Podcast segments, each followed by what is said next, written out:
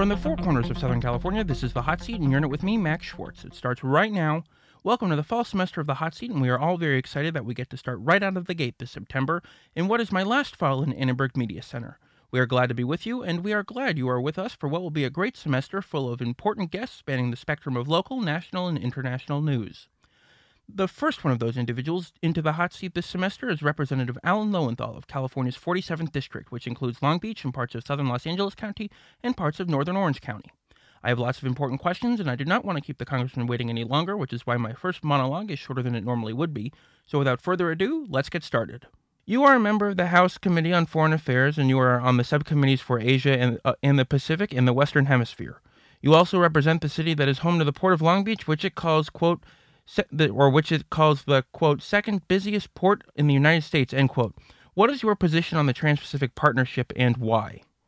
Well, we I have not ma- made a final decision until I see all the uh, written documentation and uh, many many chapters or parts were left open. What I did not do was to support the the Trade Promotion Authority, or the TPA, which we voted on in May and June, and that was to provide the president with the right to continue the negotiations uh, through the administration and then just have the Congress vote up or down. I wanted the Congress to have more of a say in the final outcome than just voting it up or down. So I voted no against the TPA, but I wait for the TPP, the final version, before I take a stand. And what more do you need? What What are those details that you need in order to make a decision? Well? I want to see the thing, the parts on uh, uh, independent trade unions. That countries such as Vietnam have an independent trade union. Not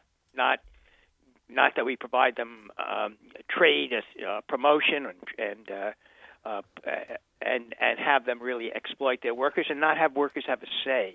Uh, I believe that many more businesses will go to to Vietnam because of the because of favorable conditions for uh, for uh, low wages. Uh, but I think that's only appropriate that we give them that uh, head start or that jump if they, in fact, actually uh, do not imprison, uh, as they do, uh, people who speak out against the government. And that's really uh, what the Vietnamese government does. There, it's a one-party government that does not allow uh, any opposition. And now we're and it exploits their workers.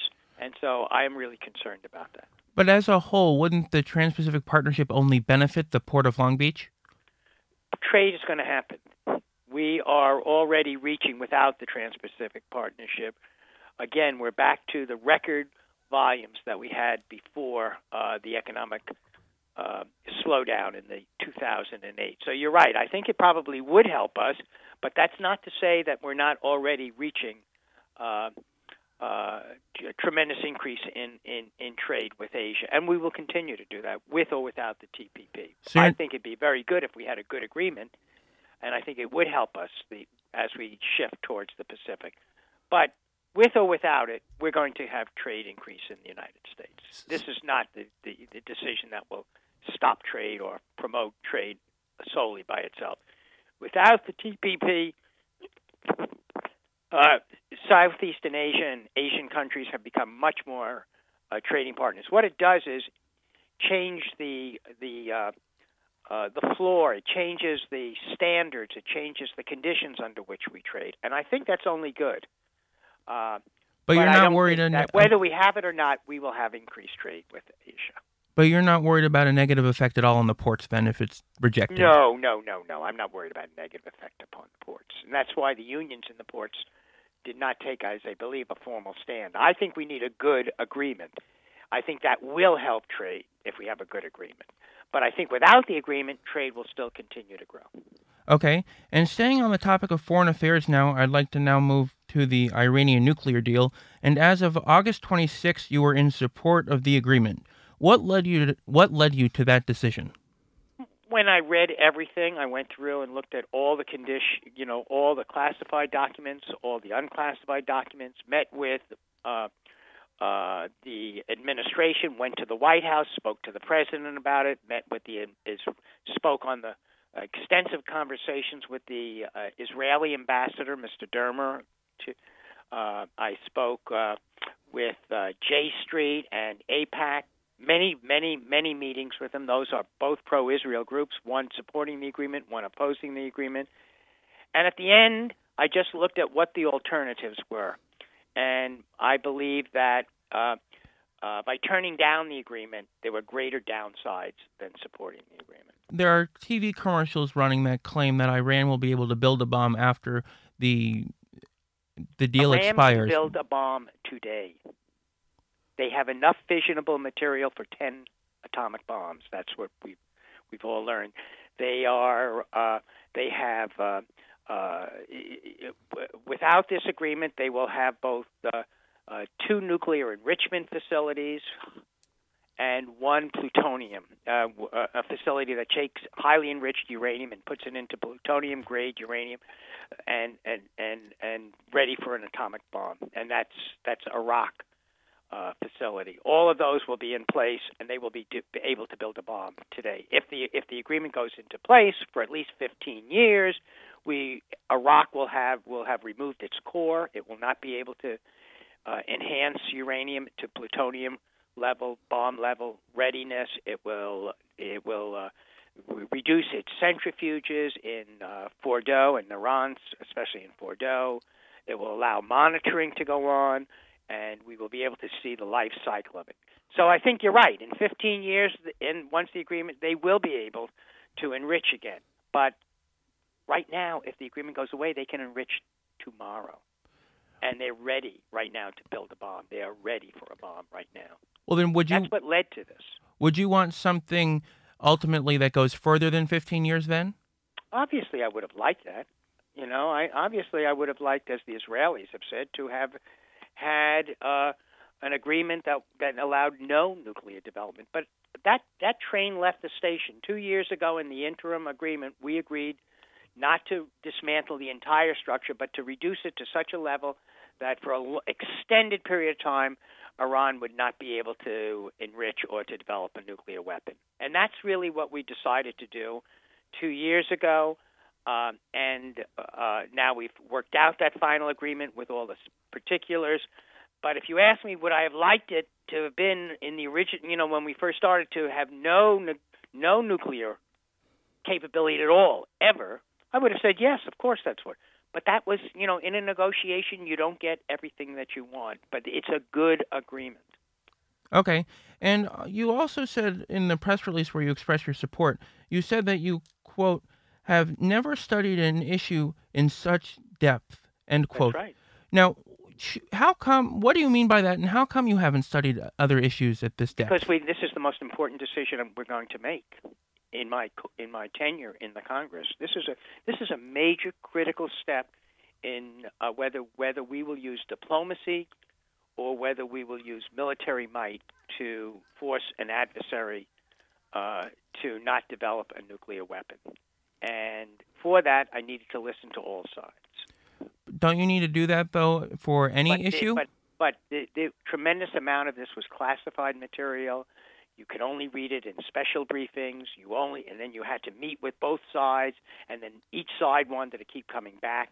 Now, this is the most important decision that the United States Congress will make in this in the 114th session, and maybe in potentially in in the last decade.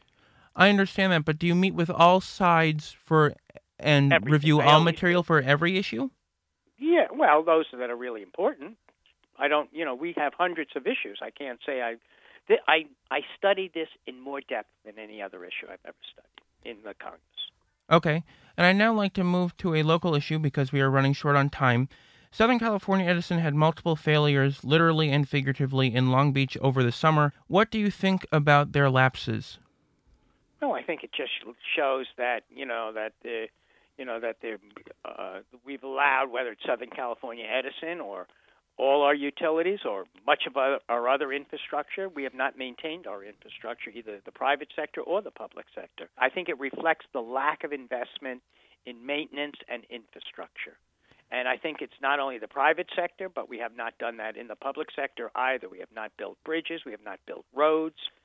Uh, we have a lot of infrastructure. We have not been paying attention to our infrastructure. And I think the utilities you know, these are very have not really spent as much money. Whether it's PGE, PG&E in the north, Southern California Edison in the here in the Los Angeles region, I don't think they have paid as much attention to to maintenance of existing infrastructure. And do you think that these companies that have been given utility monopolies should be required to reach a higher standard than other companies, or should well, these? I think that'll be. You mean investor-owned utilities? They are monitored and regulated by the Public Utilities Commission. I think that's the responsibility of the Public Utilities Commission to make sure that that infrastructure is up to date. I think there have been some questions about that, whether the public utility, the PUC, has really done its job. And we saw that originally with some of the issues with uh, uh, the infrastructure of PG&E in Northern California when you had that eruption and many people lost their lives. Do you think they've been doing their job? No, I don't think that they've been investing. I don't think the companies have been investing in infrastructure, but I don't think the public sector has been investing in infrastructure either. So we have to be very careful of the, you know, the the pot calling the kettle black because we've all been not investing in infrastructure. But that does not excuse them, and I think it's the responsibility of the PUC to make sure that the public is safe. And I think this will be brought up to, before the PUC, and I think the PUC has to hold Edison accountable if, in fact, this was negligence on the part of Edison. And are you working on anything on the federal level that would give the PUC additional power, or that would? The PUC is a state agency, and and investor-owned utilities are regulated by the state, not the federal government. Couldn't the federal government set X standard, and then all these companies, public or private, have to be above X standard? I think so. I probably so, but you know these these companies are are you know uh, there's always that possibility. But again, they are regulated. All the regulations for investor-owned utilities uh, are regulated by by state by state regulated public utility commissions. And for this federal government to come in, they would have to see an absence of action by the PUC in California. And I don't know if that's going to happen, but potentially it could. But again, I repeat, the first step is to have the California Public Utilities Commission investigate what is taking place and determine whether, in fact, uh, Edison is living up to the agreements as set forth by the PUC in California to the investor owned utility, Southern California Edison, and whether they are living up to the terms of their agreement. Sometimes things happen that are not the fault of the utility.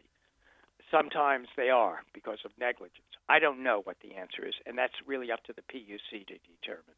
Okay, well, thank you very much for that, Congressman Lowenthal, and thank you very much for joining me in the hot seat today. It was a pleasure, and we hope to have you back on before May. And to those listening, thank you for allowing me to join you wherever you may be. It is great to be back. The Hot Seat After Hour starts right now. You can email the Hot Seat inbox the Hot Seat with Max Schwartz at gmail.com, or you can tweet me at Max Schwartz TV.